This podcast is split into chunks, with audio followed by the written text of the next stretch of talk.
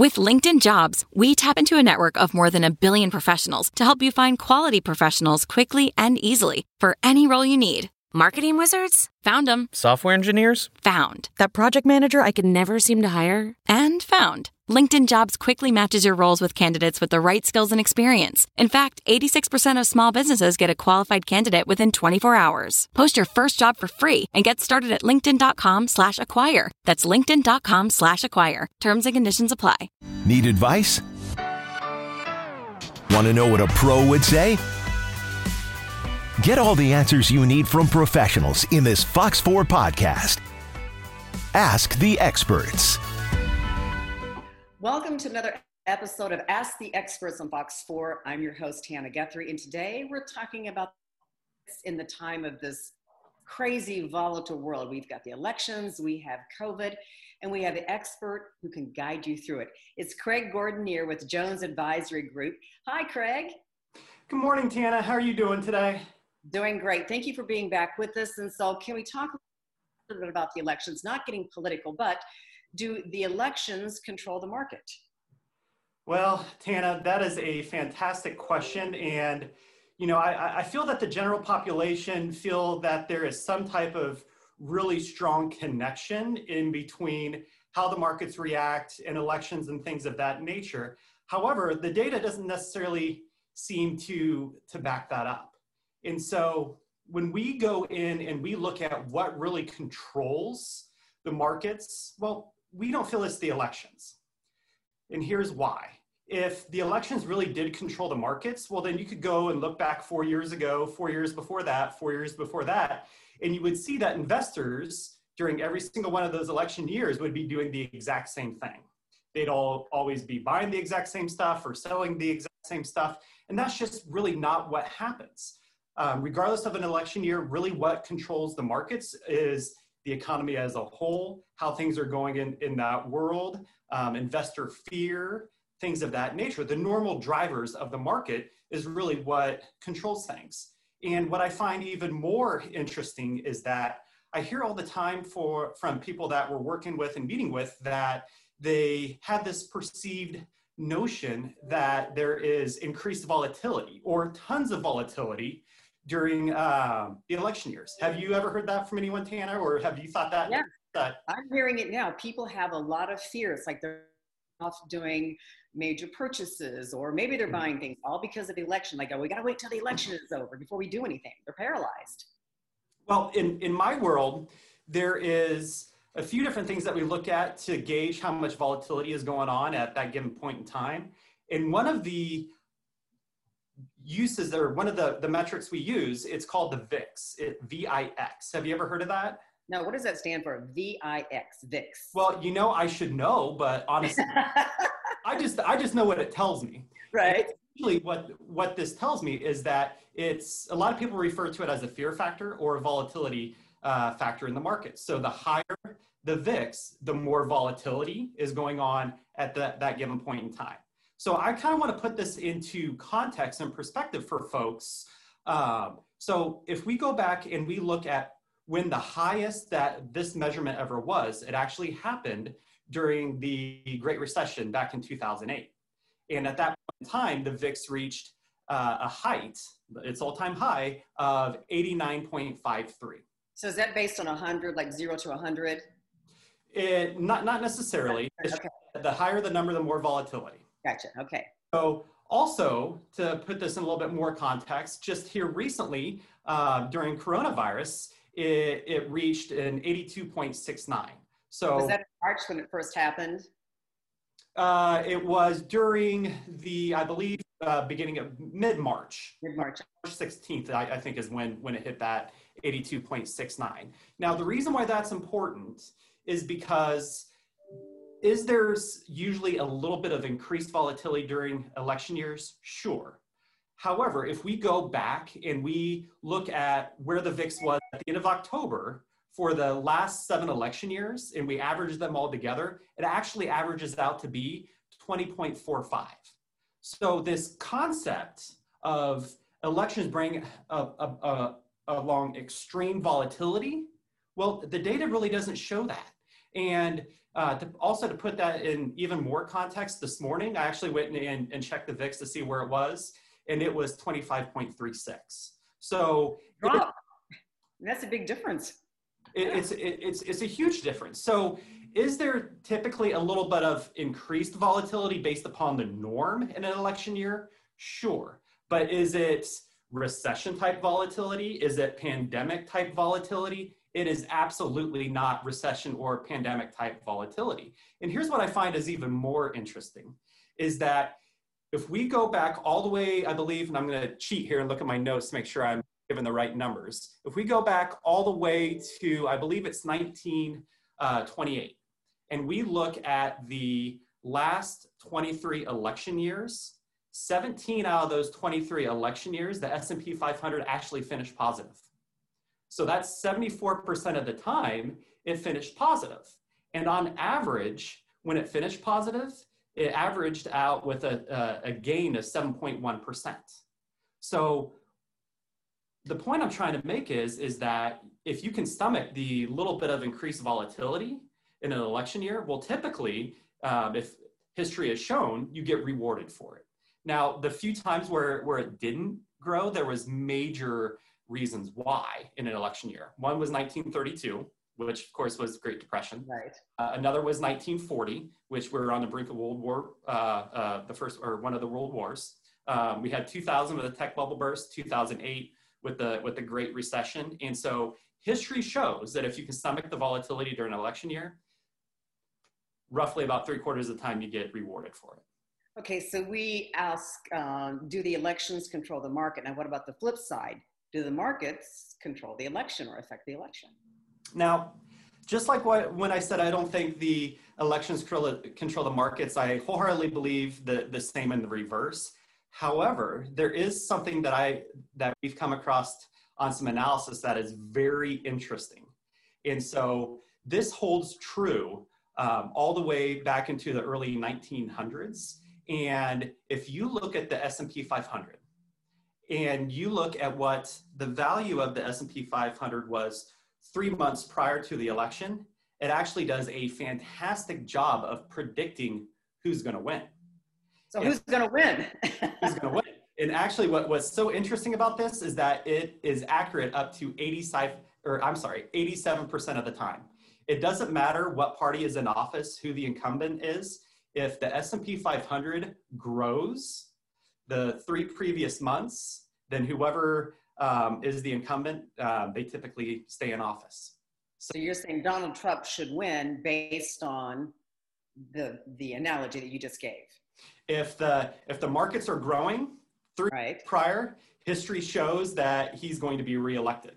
And you know, who knows why that is? It, could be an anomaly, but if, if I look at the data and it, and it shows 87% of the time that that occurs and it hasn't been broken since 1980, well, that to me is a pretty, pretty good indicator. And to me, maybe one of the reasons why, and this is just my own beliefs, is that it could also lead back to the whole overall concept if it's if it's not broke, don't fix it.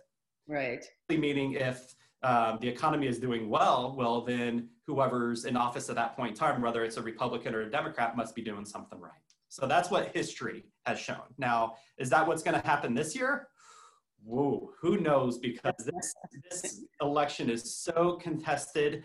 Um, you know, we have both sides. You know, um, Trump is talking about how he may not, uh, you know, want to concede the election. There's uh, turmoil about mail-in ballots. Uh, and if there's not a declared winner, then what's going to happen? If, you know, lawyers get involved, court battles, and one thing that the markets do not like is uncertainty. So if we have a declared winner, then I think you know you can kind of throw some of these historical volatility numbers out out the window because things might get a little little little bumpy. So, how do people handle their investments right now? First off, it'd be great if they would call you. Uh, give me your number again, or how do people reach you so you can maybe talk one on one with them through this? Sure, uh, of course. So, anyone out there that's you know wondering what does this time mean with myself and my investments and uh, my retirement assets that that I have, please give me a call. Um, come in, sit down with me. I have an office in Briarcliff. I have an office out south in Overland Park at 435. and at Metcalf. It's a free, no obligation consultation. Uh, you can get a hold of me at 877 374 4524, or you can visit our website and there's a link there for you to request a visit, or you can just email into us, office at jonesadvisory.net, and they can get you scheduled to come in and sit down with me to see what we can do to help. Okay, Craig, so nobody can predict what's going to happen after the election. Market's going to go up, go down. We just don't know. So, what should people do right now if they have fear? And I think there is a lot of that and the uncertainty. How should they handle it right now? Absolutely. So that that is a, a, a really good question. And that actually reminds me of a conversation I was having with one of my good friends just the other day. And so he was really shaken after something that had happened to him on his way home from work. So we all know that people should not text and drive. Right. However, he was going down the road, he was leaving work, and he knows that he shouldn't be doing it. And he had his cell phone, he was sitting next to him in his chair, and he heard it go off. And he's sitting here telling me this story.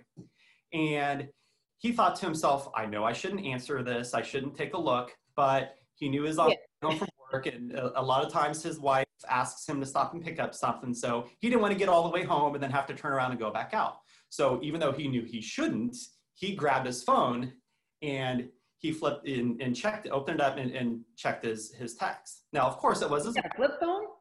Yeah, he did. He did. And he was telling me all about this. Now, what was scary about this is that as soon as he set his phone down and his eyes picked back up, he was in a residential area and there was a young boy out in the middle of the street. And so he quickly uh, slammed on his brakes, swerved. Thank goodness he did not strike the kid. Um, so the kid was unarmed or unhurt, but he did end up jumping the curb. Um, and of course, you know, the kid's parents are out there, so he got a mouthful. Um, and he was very embarrassed and shamed and scared. And after that, he swore to himself that no more, no more am I ever going to check my phone. And you know, most of us out there have been guilty of it at some point in time. I've been guilty of it. At, not me, Craig. Never. No, never. but you know what? What he was telling me about that was, you know what? His exact words were, "Craig, I feel like I just had a near miss." And I don't want to ever be put in that position again. So every single time I get in my car, I'm just going to take my phone and I'm going to stick it into my glove box. Okay. You know what? When he was telling me that, I kind of started thinking about the markets as a whole. And I feel what we just experienced, as far as the markets are concerned, is a near miss. And here is why. So if we go back and we look at how long it typically takes the markets to recover from a major downturn like we just um, had in, in, in February and March from coronavirus, how we came back was a near miss. It was really quick. So, as an example, uh, if we look at how long it took for us to recover from the Great Depression, it actually took us a little bit over 25 years for the market. 25 years? 25 years, exactly. And I, I'm going to use my cheat sheet again. It was exactly 9,125 days before the markets returned to pre-Great Depression levels. Was that because of the war, which you know ramped up spending and all? Was that what did it? It not, was. It was the war, but it was. It, it was part of it, and there were a lot of factors that that went into it. But you know, just as an example, the, the point is is that when the markets take a huge tumble, sometimes it takes a very long time for them to get back to where they were. As an example, the Great Recession back in 2008, 2009 that took uh, roughly about four years or 1,460 days. So that was quicker than the Great Depression. But what we experience just right now with the downfall from coronavirus and how quickly we snapped back, the markets actually came back to pre coronavirus levels in 183 days. So the people who panicked and sold, like at the beginning of March, that probably was a mistake. Well, if you look at how, how quickly it snapped back, uh, absolutely, uh, it was it was a mistake for them because typically they would have done what I referred to as investing dyslexia. We all know we're supposed okay. to buy low and sell high, but they just did the uh, they just did the exact opposite. So it, your analogy of your friend with the phone and putting it in the glove compartment, should we take our investments and in effect put them on a shelf, don't look at it, just ride things out? Well, not necessarily. And and here's why is because this time, again, I refer to it as a near miss. We are very fortunate that the market snapped back and snapped back as quickly as they just did. However, we don't know what the what's going to cause the ma- the next major market downturn. As an example, I had no, I mean, I would have never guessed, you know, this pandemic called COVID-19 that is also referred to as coronavirus would wreak havoc on not only our market but the entire world. Uh, right. Uh, get sick, there would be tons of deaths, etc. I I actually was uh, in the airport in Vegas for a work convention the first week of February, and as I was leaving to fly back on Sunday, I was in the airport. I saw a lady walk by um, wear, wearing a mask, and I thought to myself, what? What's going on? Why in the airport wearing a mask. I had never even heard of COVID 19 or coronavirus. So I picked up my phone and started Googling stuff and, and found out what was going on. But my point is, is that we don't know what the next coronavirus or housing recession, we don't know what it's going to be. And this time we got lucky in that the market snapped back as fast as they did, but historically, that's typically not the case. And so, if what if we get another wave of COVID? Are you kind of factoring that in when you're advising your clients? Absolutely, absolutely. And, and it's not only to uh, set folks up to better better weather uh, another round of COVID, but it's to better weather whatever else might be out there on the horizon. So for those folks out there that uh, you know, were uneasy about what happened in the markets um, when, when COVID came about, here's what you can do to help protect yourself. So the, the very first and, foremost thing that you want to understand is how much risk you have in your portfolio. And again, the reason for that is, is because this time it was a near miss. We got lucky. The uh, markets returned back to pre-coronavirus levels in a very fast um, manner. Next time, that may not be the case. And so if you're in retirement and you're using these accounts as income, which means that we're already withdrawing money out of them every single month to help keep ourselves retired and do the fun things that we want to do, and the markets take, you know, four years to recover. Well, all of a sudden now what we're doing is we are pulling money out of an account when it's already going backwards because of market losses, which in the long run is going to drastically reduce the longevity of that money, i.e., it's going to increase the chances that you could run out. And so, and you have to go back to being a Walmart greeter, which is what we don't want to have happen. Which is what there's nothing wrong with that. It's so, a job, but the, the the other way that I like to look at this, and especially when people in retirement, and on how you weather these financial storms when they happen, we don't know when it's going to happen. We don't know what is, what's going to cause it, and we don't know how long they're going to last. And that's why it's so crucial that when you're in retirement to have what we call a foundation within your portfolio. So just like when you build a house, um, what's typically what's the first thing that you start with before you the foundation the basement that's the very absolutely absolutely so you have to have a foundation because without the foundation there is no house and that's just the same thing applies to with your retirement plan so with your assets that you're using for the rest of your life to keep yourself retired, you need to have a foundation in those assets as well. And what I mean by a foundation is assets that can weather the storm when things like coronavirus or the Great Recession, or we don't know that what the next one would be for you to use in those times. Because if I if we're if I'm retired and we are now in a market environment where the market has been down two or three years in a row, last thing I want to be doing is withdrawing money out of an investment that's already going backwards because the uh, market is performing poorly. But you still need to live, so what do you do? Well, if you have investments in a foundation, which are protected from market volatility, I would much rather be pulling my money out of something that is not already getting hurt from market volatility. And so that's what we can help people do is analyze their overall situation, see how much risk they have in their overall portfolio, help them at least build this foundation. Because if you have a foundation, then that helps you better weather those financial storms when they do occur. So if you have like stocks and bonds, like maybe growth stocks or whatever, so if you get a strong foundation maybe in bonds and the market's going down, you're pulling money from bonds to live on as opposed to the stocks that might be going down. That would be a that would be one way of looking at it. However, there are other options out there besides just bonds to use to build that foundation. And so that's why I urge people to contact me and come in, sit down and, and learn about how we help folks because the general public think that really the only way to reduce risk is to go and park some of your money in bonds. Well, the downfall of that is that right now interest rates uh, with bonds are not very attractive. Right. and bonds are truly not 100% safe. Bonds are do have uh, volatility. Now it's it's different it's a different mechanism than owning a stock. It's it's based upon interest rates. And right now we're in a very low interest rate environment.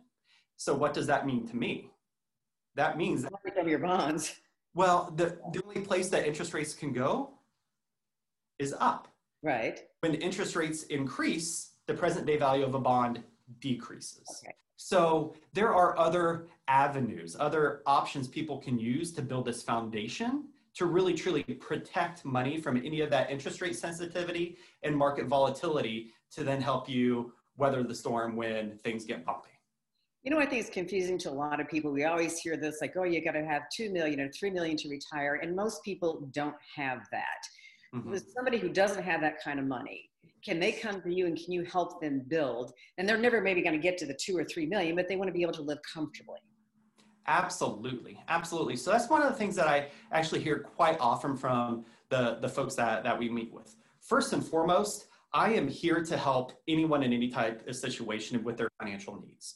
Now, do we specialize in retirement planning? Absolutely. However, I work with young, young folks all the time, helping them set up accounts to then use down the road. We don't have any minimums. I know some folks in my world, they do have minimums, but I didn't myself and the other advisors with our firm, we didn't think that was a, a good thing just for uh, the, the general public. And here's why.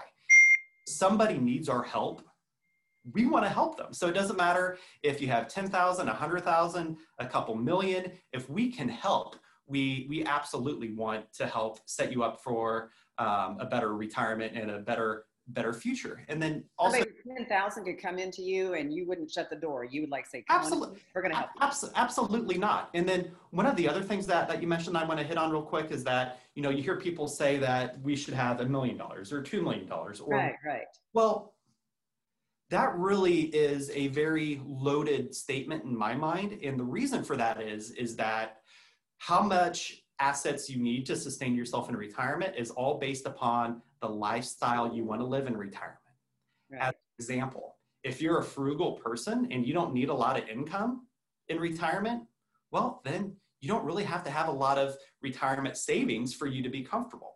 If you have a very lavish lifestyle and you want to spend fifteen, twenty thousand dollars a month on uh, you know whatever you want to do in retirement, well then yes, you need a lot more assets to make sure that that you don't run out. So you know that this idea and this concept of I have to get to a million before I can retire, or I have to get to two million before I retire. It's really based up more upon how do you want to live in retirement, how much money do I need, and then we back into how much assets you have to to get to to allow you to live the, the life you want in retirement. Because if they think they put that high figure there, then that stops people from saving anything at all because they go, well, I'm never going to be able to retire, so why even start? I'll just work until I die.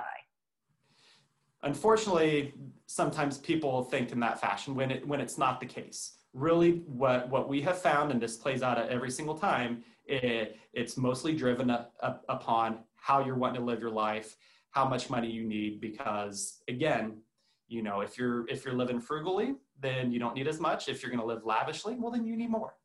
Okay, that's pretty simple. Craig, thanks so much for your advice. We really appreciate. Craig Gordon here with the Jones Advisory Group. And again, for those who want to reach out and talk to you again, I love it that you have no minimum. So you don't have to be a rich man to talk to Craig, and he will treat you like you're one of his richest clients. That's what's nice. You don't, there's no difference between somebody with not a lot of money and somebody, well, the money is different, but you don't treat them differently. Absolutely not. So So how do we reach you again? Yep. Um, so anyone who'd like to come in and sit down with me again, I have an office in Briarcliff and I have one out south at 435 and, and, and Metcalf. It's a free, no obligation consultation. Uh, just give us a call, 877-374-4524, or you can uh, visit our website at jonesadvisory.net and there is the link there for you to request a visit, or you can just email into our office and request a visit that way at uh, the email address of office at jonesadvisory.net. Craig, thanks so much for being with us again. We always look forward to talking with you. Thank you so much, Tana. Have yourself a great rest of your day. All right, that's been another episode of Ask the Experts on Fox 4. We appreciate you joining us.